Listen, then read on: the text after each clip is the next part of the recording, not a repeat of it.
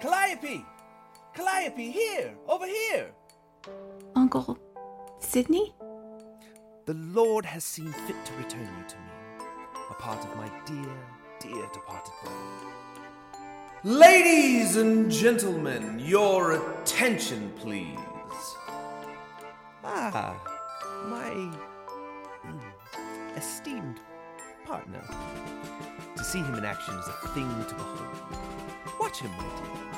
That's the professor. Professor Paimon. Entrancing? From the far corners of the world, I have procured for you, lovely people, a selection of superlative specimens that will leave you mystified. Travel the earth yourself, and you will never find their equals. A mermaid from the depths of the farthest seas, both beautiful and terrifying. Our giant, a colossus of strength who could take on a dozen men and win the battle. Oh, yes. Step this way, my good people, and see the marvels that. Your future is intertwined with the magician. It looks like he controls everything. The magician. Calliope stole one last backwards glance as the tent flaps closed again. Who was Professor Paimon, she mused?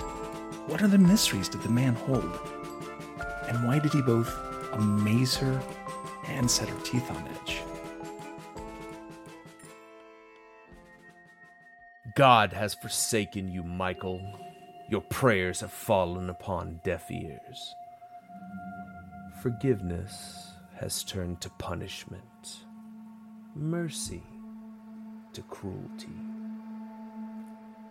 You have been delivered into the arms of an angel, just not an angel of God.